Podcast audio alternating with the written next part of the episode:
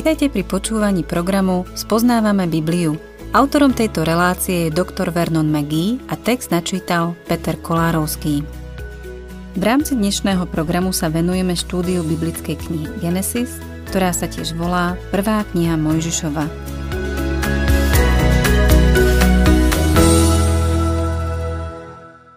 Milí poslucháči, potom, čo sme preberali 34. kapitolu, ste mohli dospieť k záveru, že som sa unáhlil, keď som povedal, že v Penieli sa Jákobov život zmenil. V 34. kapitole sme v skutočnosti nevideli príliš veľa zmien.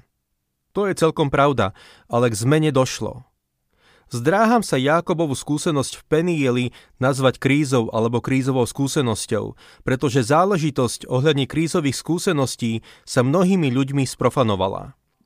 Niektorí majú pocit, že pokiaľ nemáš druhú skúsenosť, tak nemáš nič. Ale nie je to tak. Keď bol Jákob v Penieli, stalo sa mu niečo úžasné. Jeho dovtedajší život bol charakteristický tým, že sa zameriaval na seba, na svoje ja, na svoje telo. Nič iného nezaujímalo. V Penieli nastal pád jeho ja. Padol ako vyfučané koleso. Predtým bol ako nafúknutý balón a zrazuje aj sám pred sebou prakticky ničím. No ak mám povedať pravdu, 34. kapitola svedčí o tom, že ešte nechodil vo viere.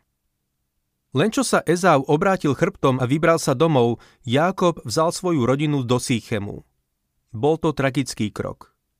Jákob sa stále spoliehal na svoju chytrosť. Dina bola znásilnená a Šimeon a Lévy, jej bratia, išli do mesta za Šechemom, ktorý za to bol zodpovedný.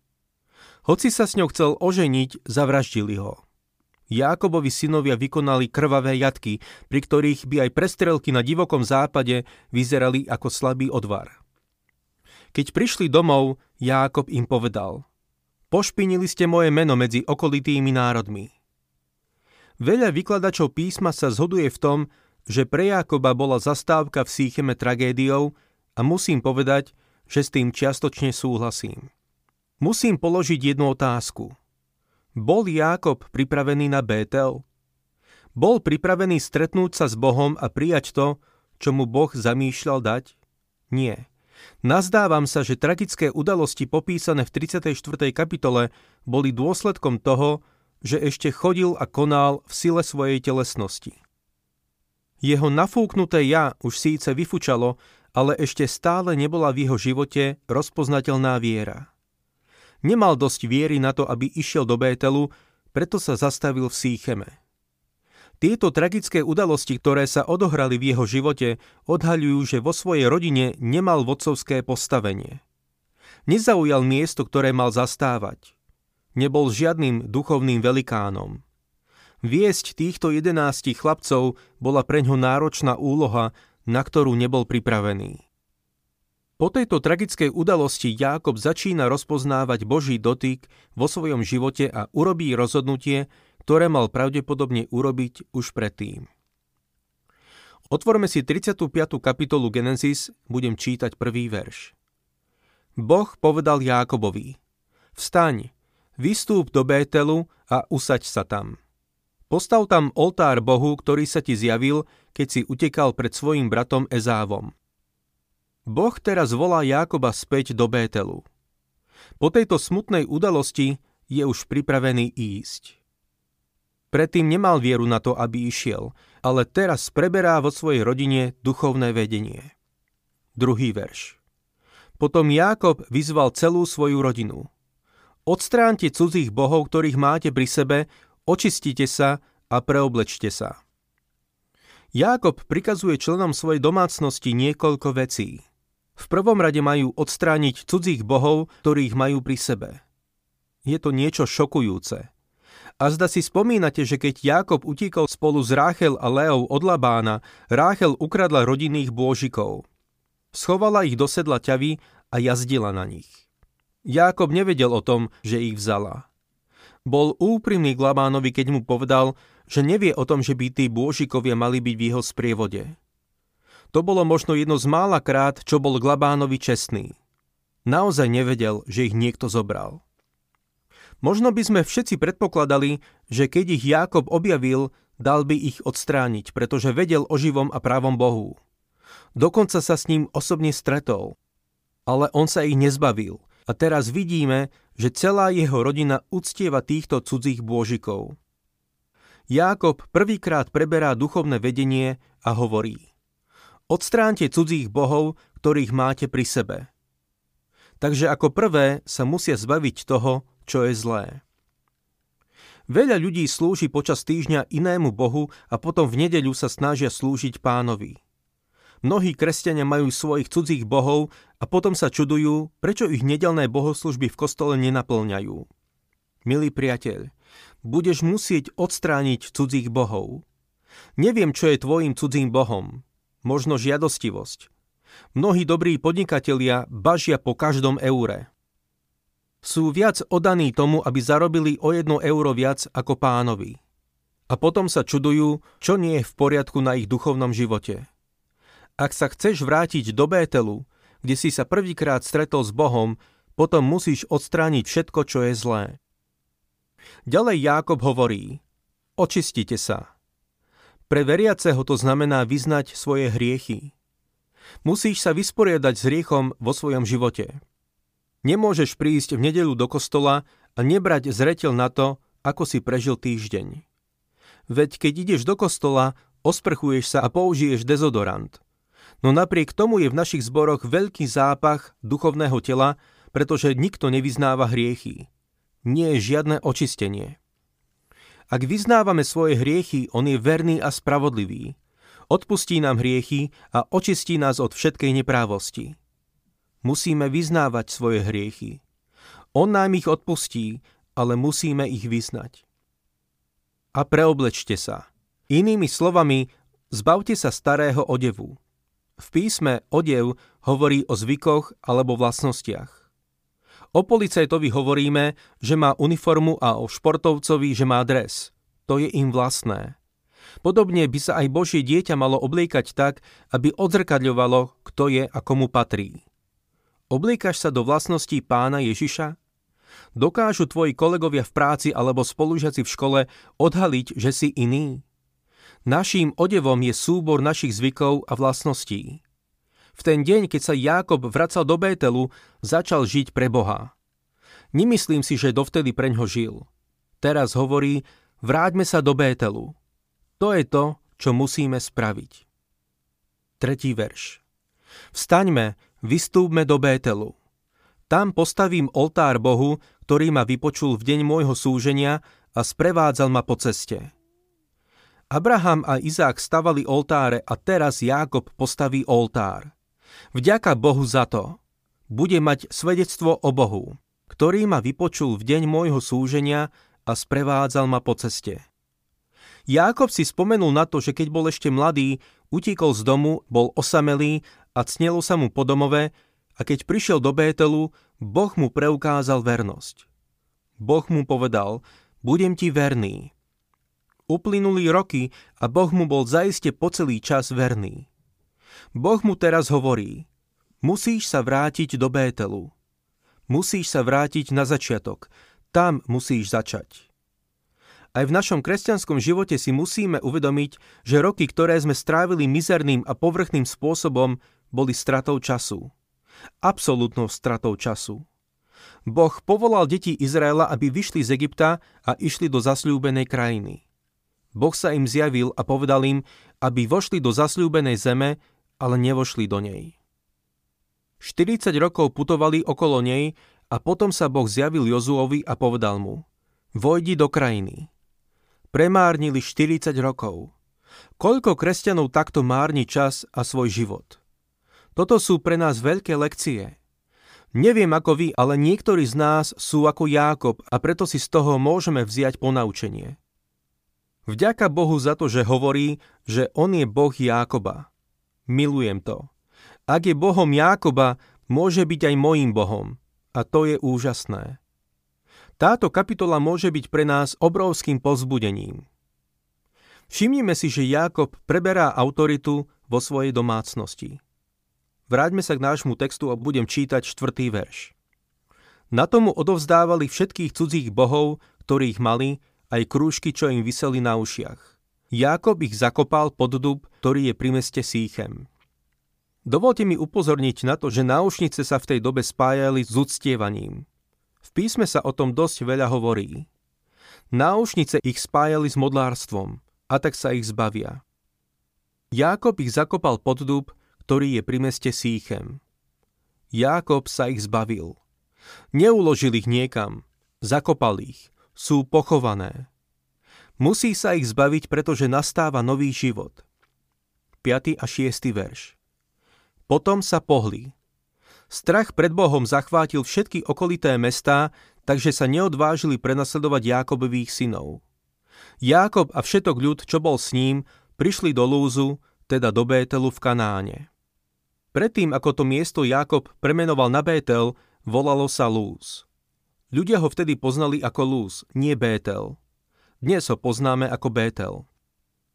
7. verš. Tam postavil oltár a nazval to miesto El Bétel, lebo tam sa mu Boh zjavil, keď utekal pred svojim bratom. Tam postavil oltár a nazval to miesto El Bétel, lebo tam sa mu Boh zjavil, keď utekal pred svojim bratom. Bétel znamená Boží dom. A to je meno, ktoré mu dal Jakob predtým. Teraz mu dal meno El Bétel, čo znamená Boh Božieho domu. Odhaľuje to duchovný rast v Jakobovom živote. Teraz tu máme veľmi zaujímavú vsúku, 8. verš. V tom čase zomrela Debora, Rebekina dojka. Pochovali ju pod dub poniže Bételu. Dal mu meno Dub na reku. Vzhľadom na to, že Debora v tom čase bola s Jakobom, predpokladáme, že Rebeka už zomrela. Písmo neuvádza, kedy zomrela. Jákob už nikdy svoju matku neuvidel. To možno nie je tak tragické ako to, že ona ho už nikdy neuvidela. Poslala ho preč len na krátku dobu, ako si dobre pamätáme. Táto dojka zrejme priniesla správu o Rebekinej smrti a zostala s Jákobom. A teraz zomiera. 9. verš Boh sa opäť zjavil Jakobovi po jeho návrate z Padán Aramu a požehnal ho. Všetky tie roky sa Boh pokúšal s Jakobom jednať. Teraz nadvezuje na to, keď sa mu ešte ako mladému mužovi prvýkrát zjavil v Bételi. Všetky tie roky, ktoré strávil u Labána, boli v mnohých ohľadoch premárnené roky. 10. a 11. verš Povedal mu, dosiaľ si sa volal Jákob, Odteraz sa už nebudeš volať Jákob, budeš sa volať Izrael. Boh mu teda dal meno Izrael a dodal. Som Boh všemohúci. Ploď a množ sa. Z teba povstane národ, ba spoločenstvo národov. Aj králi vzídu z tvojich bedier. Som Boh všemohúci. Spomeňme si, že to je to, čo povedal Abrahámovi. Pokračujeme 12. veršom. Zem, ktorú som dal Abrahámovi a Izákovi, dám aj tebe. Dám ju aj tvojmu potomstvu. Hospodin ju mimochodom považuje za veľmi dôležitú nehnuteľnosť. To je už tretíkrát, čo im zasľúbil krajinu. Najprv Abrahámovi, potom Izákovi a teraz Jákobovi. Každému z nich to zopakoval 2-3 krát. Abrahámovi v skutočnosti veľakrát. 13. až 15. verš. Potom Boh odišiel od neho z miesta, kde sa s ním zhováral. Na tom mieste, kde sa s ním zhováral Boh, postavil Jákob kamenný stĺp. Priniesol na ňom nápojovú obetu a naliel naň olej. Miesto, kde sa s ním zhováral Boh, Jákob pomenoval Bétel. Tu je prvá zmienka o nápojovej obeti. V knihe Levitikus je uvedených 5 obetí, ale nie nápojová. V súvislosti s ňou nenachádzame žiadne pokyny je len spomenutá. Ide zjavne o jednu z najstarších obetí. Pre súčasného veriaceho má nádherný význam. Nápojová obeť sa len vyliela na ostatnú obeť a vyšla v pare. Pavol písal Filipanom, že túži potom, aby aj jeho život bol podobným spôsobom vyliatý ako nápojová obeť. Čítajme ďalej 16. verš. Z Bételu potom šli ďalej. Zostával im ešte kúsok cesty do Efraty, keď Ráchel začala rodiť. Mala veľmi ťažký pôrod. Ráchel mala syna Jozefa a teraz porodila druhého syna. 17. a 18. verš Keď ťažko rodila, Pôrodná babica ju utešovala. Neboj sa, aj teraz budeš mať syna. Keď jej život vyhasínal a smrť sa približovala, dala svojmu synovi meno Ben Oni. Otec ho však nazval Benjamínom. Aká úžasná vec. Nie Ráchelina smrť, ale to, ako sa to všetko udialo. Povedala, dajte mu meno Ben Oni, čiže syn môjho trápenia. Ale Jákob sa na ňo pozrel a povedal, Stratil som svoju milovanú Ráchel a tento maličký sa na ňu podobá. Dá mu meno Benjamín, čiže syn mojej pravice. Jákob uprednostňoval Rácheliných synov. Jákobova láska k Ráchel bola na ňom počas tých rokov v Padán Arame zrejme jedinou dobrou vecou. Inak sa to obdobie v jeho živote vyznačovalo len telesnosťou a hľadaním samého seba. Miloval Ráchel, o tom niet pochýb. Bol jej úplne oddaný. Bol ochotný urobiť pre ňu takmer čokoľvek. Napríklad jej dovolil ponechať si domácich bôžikov, ktorých vzala svojmu otcovi. Nemyslím si, že Lej alebo komukoľvek inému by to prešlo. Ale Gráchel bol zhovievavý. Dala Jákobovi syna Jozefa a teraz mu porodila Benjamína. A pri tomto pôrode zomrela. Ona preňho znamenala celý život – jej smrť mu zlomila srdce. Ostatní desiatí chlapci pre ňo nepredstavovali žiadnu radosť. Myslím si, že Boh mu každý deň, každú hodinu pripomínal, že to bol hriech mať viac ako jednu ženu. Nepotreboval ich všetky. Boh je však milostivý. A je milostivý aj voči mne a tebe. Môžeme mu za to ďakovať. Každopádne fakty poukazujú na to, že Boh neschvaľoval toto mnohoženstvo. Je to zjavné najmä v tom, ako sa k Jozefovi zachovali jeho poloviční bratia. Jákob miloval Jozefa a Benjamína a ostatní chlapci na to žiarlili. Nemal tak uprednostňovať Jozefa, lebo sám na vlastnej koži zažil, ako ho otec viac menej odsúval na bok. Vedel, aké problémy to spôsobilo. Hoci sa nesnažím Jákoba brániť, môžeme ho pochopiť. Prišiel o svoju milovanú Ráchel, no narodil sa mu Benjamín. Hoci je pravda, že tento chlapec bol synom Ráchelínho trápenia, Jakob mu nemohol dať meno Benony. Nebol synom jeho trápenia. Bol synom jeho pravice, bol jeho palicou, o ktorú sa mohol vo svojej starobe oprieť. Je dôležité si to uvedomiť, pretože nám to pomôže lepšie pochopiť bolesť a zármutok, ktorý Jákob zažije neskôr. Koreňom všetkého je Jákobov hriech. Boh neschvaľuje chyby, ktoré robíme v našom živote. Myslíme si, že nám to prejde, ale neprejde nám to. Rovnako ako to neprešlo ani Jákobovi. Čítajme v našom texte ešte 19. a 21. verš. Ráchel zomrela a pochovali ju pri ceste do Efraty, teda do Betlehema. Nad jej hrob postavil Jákob stĺp. Bol to náhrobný stĺp pre Ráchel, ktorý stojí dodnes. Izrael potom odtiaľ odišiel a rozložil stan za Migdal Éderom. Jej hrob sa tam nachádza dodnes. Urobil som si z neho zo pár fotiek, keď som tam bol. Od 22. po 26. verš máme zoznam Jákobových synov, ktorých mal od viacerých žien. Jozef a Benjamín boli vlastne jediní, ktorí boli výnimoční. Ostatní nedopadli veľmi dobre. Znovu to poukazuje na to, že Boh neschvaľuje mnohoženstvo. Z príkladu, ktorý máme v Jakobovej rodine, by nám to malo byť jasné. Strýko Labán bol síce za to zodpovedný, ale Jákob sa tomu prispôsobil. Čítajme 27. až 29. verš. Potom Jákob prišiel k svojmu otcovi Izákovi do Mamre, do Kiriat Arby, čo je Hebron, kde býval Abraham a Izák. Izák sa dožil 180 rokov. Zomrel zoslabnutý vekom, bol pripojený k svojmu ľudu ako starec vysokého veku. Pochovali ho jeho synovia Ezau a Jákob. Domnievam sa, že Izákova smrť bola jediná príležitosť, kedy sa po Jákobovom návrate títo dvaja bratia ešte stretli. Smrť zohráva v tejto kapitole významnú rolu. Najprv zomrela Debora, Rebekina dojka. Z toho môžeme usudzovať, že zomrela aj samotná Rebeka. Potom zomrela Ráchel a kapitola končí smrťou Izáka. Viac ako kedykoľvek predtým je Jákob konfrontovaný pominuteľnosťou ľudského života. ale v Bételi stretol živého Boha, ktorý mu slúbil, že z neho učiní veľký národ. Tento veľký Boh je pánom života a smrti. V tejto dôvere zomrel aj Jákobov otec Izák. Zomrel zoslabnutý vekom, bol pripojený k svojmu ľudu ako starec vysokého veku.